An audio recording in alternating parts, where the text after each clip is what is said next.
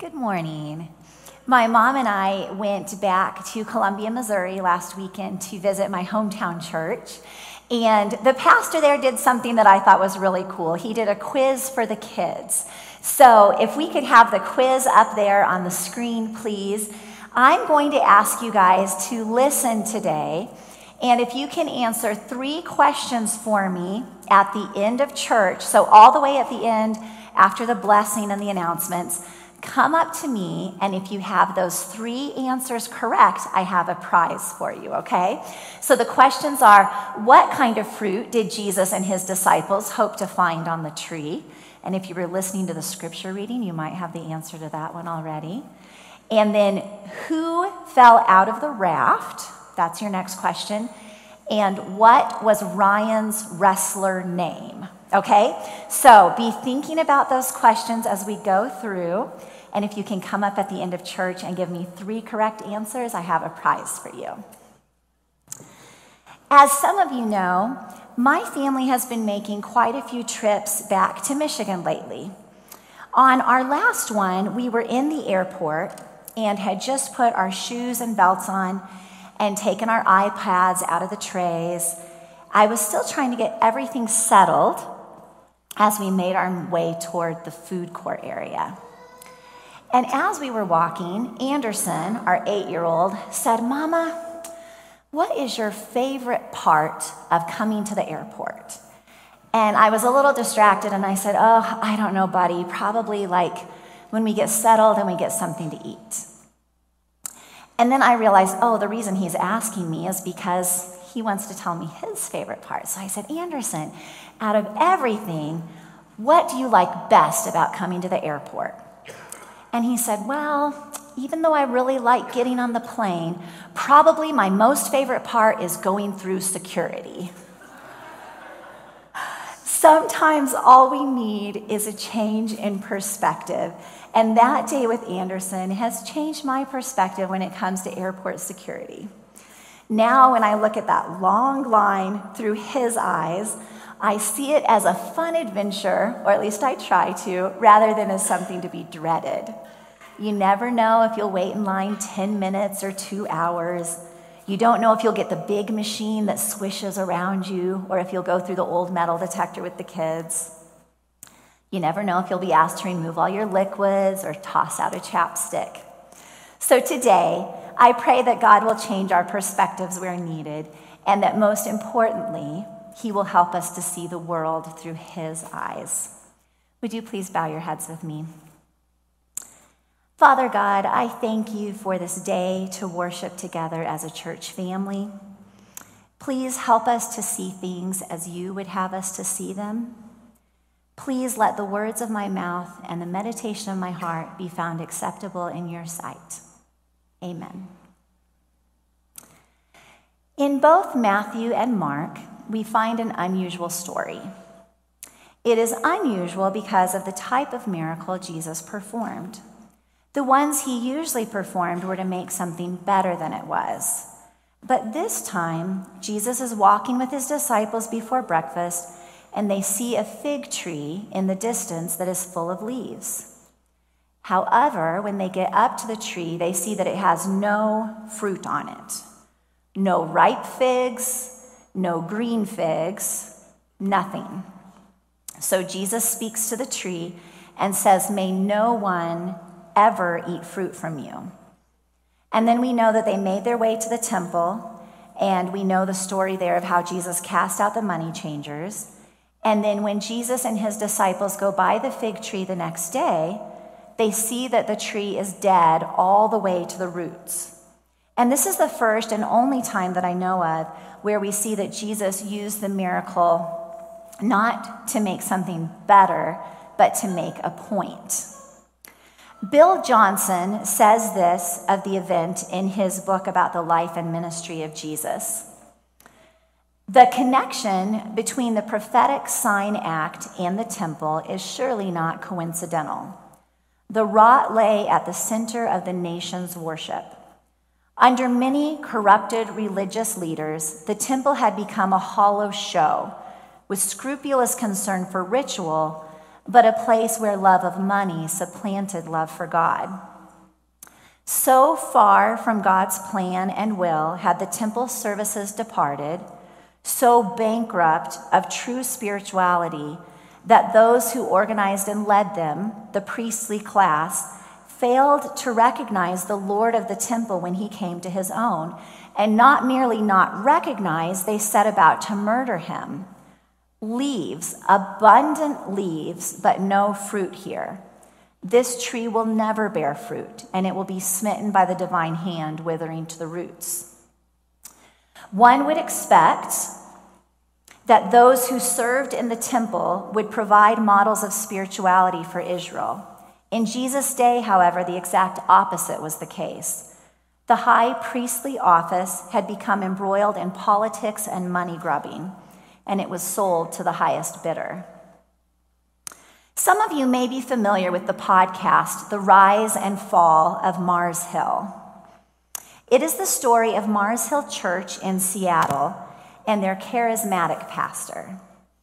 The host, Mike Cosper, tells through interviews and detailed stories of his own time there how the church quickly became popular and attracted a membership of 12,000 every week.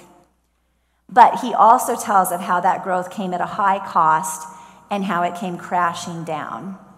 There is a now infamous quote from the former pastor, Mark Driscoll, where he said, there is a pile of dead bodies behind the Mars Hill bus. By God's grace, it'll be a mountain by the time we're done. Either get on the bus or get run over by the bus. Those are the options, but the bus ain't going to stop. Throughout 15 hours of the podcast, there are lots of lessons brought out such as the importance of keeping our eyes on Jesus rather than a specific personality, or the danger of wanting growth above all else. But the part that stood out to me, excuse me, was when a former church member shared that even when things felt wrong, she stayed at the church because she kept reminding, reminding herself to look at the fruit. Her reasoning was that if so many people were attracted to this place, then that meant good things were happening. Surely baptisms and Bible studies and small groups were all signs of a thriving church and a sign of God's blessing. And the host, Mike Cosper, pointed out very poignantly, I thought, that the fruit of the Spirit is not tied to worldly success. But the fruit of the Spirit, may we have that? Thank you so much. But the fruit of the Spirit is love joy, peace, patience, kindness, goodness, faithfulness, gentleness, self control. Against such there is no law. I'd like to read that passage again, but this time from the message paraphrase, and we will read through to verse 24. So if you're following along in your Bibles, it's Galatians 5 22 to 24. But what happens when we live God's way? He brings gifts into our lives, much the same way that fruit appears in an orchard. Things like affection for others, exuberance about life, serenity. We develop a willingness to stick with things, a sense of compassion in the heart, and a conviction that a basic holiness permeates things and people. We find ourselves involved in loyal commitments, not needing to force our way in life, able to marshal and direct our energies wisely. Legalism is helpless in bringing this about, it only gets in the way. Among those who belong to Christ, everything connected with getting our own way and mindlessly responding to what everyone calls necessities is killed off for good, crucified. There are times that the Bible speaks about healthy church growth. In Acts 2 46 and 47, it says, And day by day, attending the temple together and breaking bread in their homes, they partook of food with glad and generous hearts, praising God and having favor with all the people. and the Lord added to their number day by day those who were being saved. I just love to imagine what this time would have been like. The church members were so filled with the Spirit that they had favor with all the people. That is really hard to imagine. And then it doesn't say that they added to their numbers each day, but it says the Lord added to their number day by day those who were being saved. That is just so powerful. We say, Jesus, take the wheel, but then we exhaust ourselves trying to grab hold of it and drive the bus ourselves. As some of you might imagine, and some have witnessed, I live in a house filled with music. Elia and the kids and I love all types. So when we're making dinner, or cleaning, or riding in the car, we are usually listening, dancing, drumming, or singing along with some type of music. When the kids were babies, I started singing to them to get them to sleep. And this worked pretty well until they learned the songs, and instead of going to sleep, they'd start singing along with me. So, a lot of nights, even though Ellie and Anderson are older now, I will still sometimes sit in their rooms and sing something until they drift off. But I've learned I need to choose songs they don't know and so lately I've been choosing old hymns. The more verses, the better. And of course, I don't know all the words and verses to these. So what I will do is I'll sit on the end of their bed and I'll do a quick Google search. Without fail, when I do this, the first link will be lyrics to the song, which is great. But the second and third links will invariably be people arguing about the theology of the hymn lyrics. This one says the earth will soon dissolve like snow, but nowhere in the Bible does it say the earth will actually dissolve like snow. Or, you ask me how I know he lives, he lives within my heart. A better theology would say, You ask me how I know he lives, he lives because the Bible says he lives. Or, Blessed Assurance, this isn't my story and this isn't my song. And these are actually lifted from uh, these people arguing online. So I'm a little horrified sometimes at how critical supposed spirit filled Christians are. Yes, we have knowledge and truth, but sometimes the things we choose to talk about and share with that knowledge is appalling. The hymns are just one example, but I'm sure you can think of multiple times that you have experienced a Christian using knowledge with you and wishing they were using love instead. Last week, Pastor Jeff talked about when Jesus cast out a demon, and he pointed out that the demons had the truth. They knew and recognized who Jesus was, but what they didn't have was a belief and faith in him. I wanted to talk about the spirits of the fruit, uh, the fruits of the spirit. Sorry, I wanted to talk about the fruits of the spirit today because I think this is something that was very important to Jesus. It wasn't enough for the Jewish nation to have just the knowledge of who he was. They say the difference between knowledge and wisdom goes like this Knowledge is knowing that a tomato is a fruit, but wisdom is knowing that a tomato does not belong in a fruit salad. When Jesus cursed the fig tree as an example of the Jewish nation, he wasn't upset that the Jews hadn't added to their own numbers, and he wasn't upset that they hadn't preserved truth perfectly.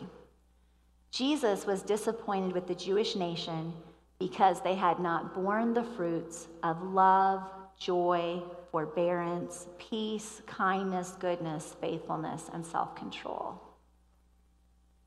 When we are asked to bear fruit, it is not productivity at work or amassing more money or even doing more within the church. Sorry, Pastor Jeff. God is calling us to be fruitful in exhibiting the fruits of the Spirit. He is calling us to live our lives full of joy, with patience for ourselves and others, faithfulness to God, gentleness with our children, self control with our emotions, goodness in our thoughts, and peace within our lives. This time of year is always a stressful one for my family. We homeschool, and it is usually late April that I start panicking because we're not even close to the end of our math books. Our businesses are coming to the end of a long, slow season, so I'm always full of worry about what the next season will bring. And by this point in the year, we have been stuck inside with cold weather that I'm sure we will never see the sun again. And it's funny because I wrote this a little bit ago, and then this morning we have gorgeous sunshine. So that fear is dissipating. But I know that for others of you, it's even worse. You're planning graduations at this time, birthday parties, taking care of sick family members, and just trying to keep your head above water. I wanted to share a few statistics that I found about stress and anxiety in America that I found interesting. Anxiety is the most common mental disorder in the US, affecting 40 million adults. Nearly half of survey respondents experience anxiety regularly. 19 million adults experience specific phobias, making it the most common anxiety disorder in America. 15 million adults have social anxiety. 7.7 million have PTSD. 6.8 million have generalized anxiety, and 6 million adults have panic disorders. Around 7 in 10 adults have experienced additional health impacts due to stress, including feeling overwhelmed, experiencing changes in sleeping habits, and or worrying constantly. That was 30% of those surveyed. As I was reading about the fruits of the Spirit over the past few weeks, I was just so encouraged, and I hope you are too. The fruits of the Spirit are not another list of things we have to work harder at. They are not this really grandiose to do list. Rather, they are gifts that we receive when we invite the Holy Spirit to live within us. Specifically, we are promised that we will be given the fruit of peace. I think in our American society, especially, we have confused fruits of the Spirit with fruits of our labor.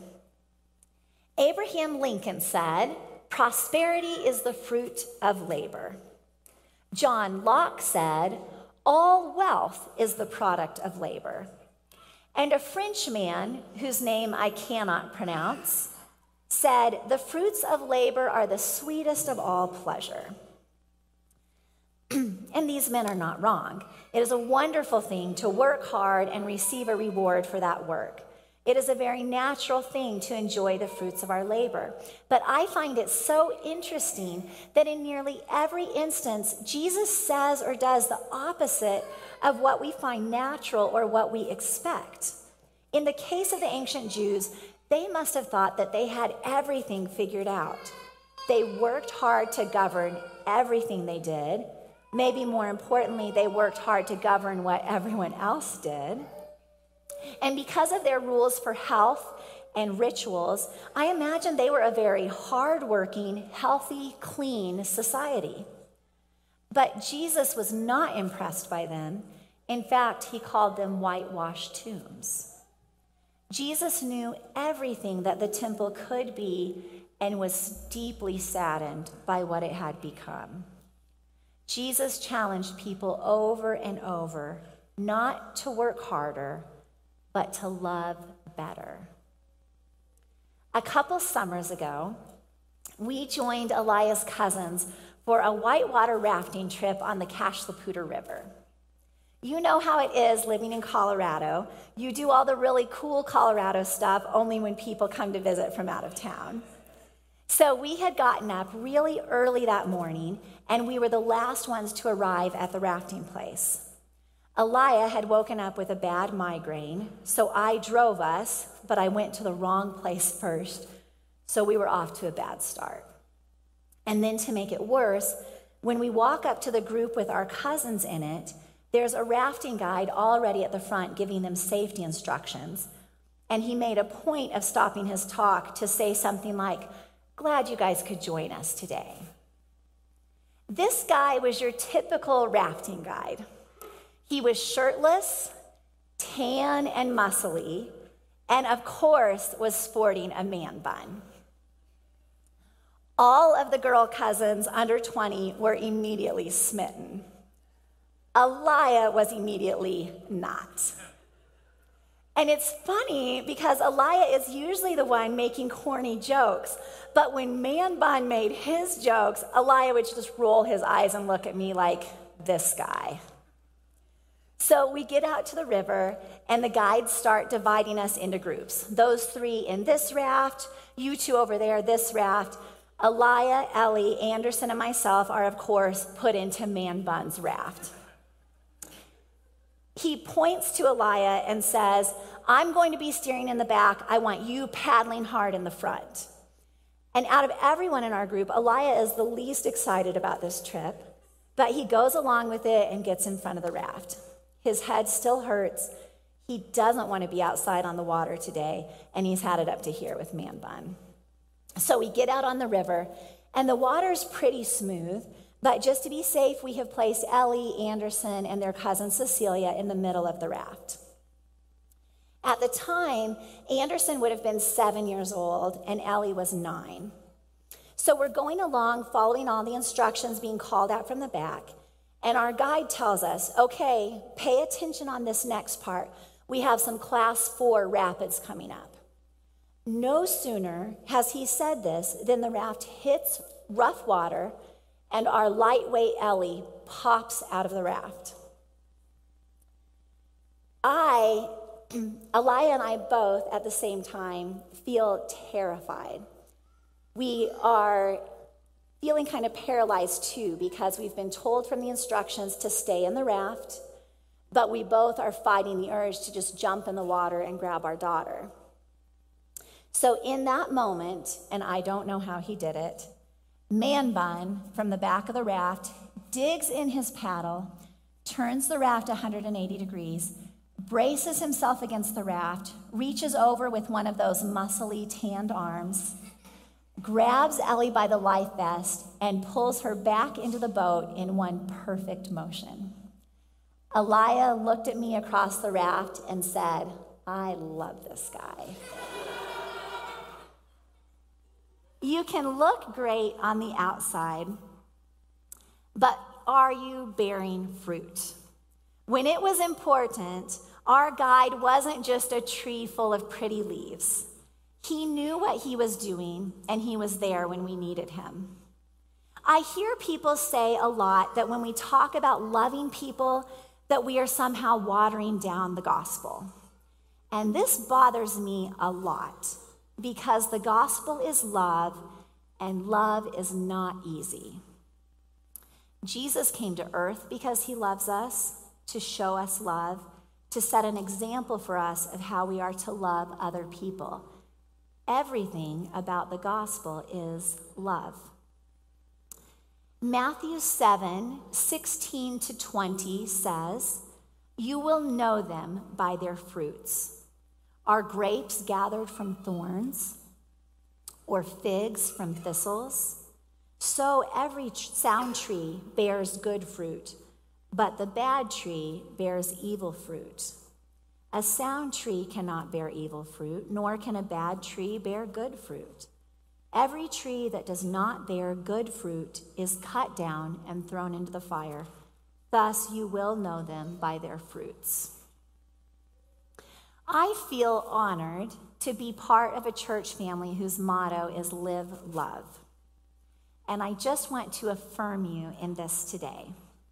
I see you taking care of family members, drawing in those who are on the outskirts, and nurturing the youngest among us. In fact, I wanted to give a shout out to Kyle. And I don't know, I haven't seen him yet today, but um, I am so impressed with the way Kyle loves and leads our youth here at the church. And I am mentioning this because I'm afraid many of you don't know this like I didn't. um, what our youth have been up to. Do you know that just a few weeks ago, Kyle had the whole youth group in the kitchen downstairs making meals to take to our lo- local homeless shelter? And they weren't your average shelter meals either. Kyle had these teenagers making gourmet sliders and glazed carrots. And this is just one example. I see God at work in our church and within our people.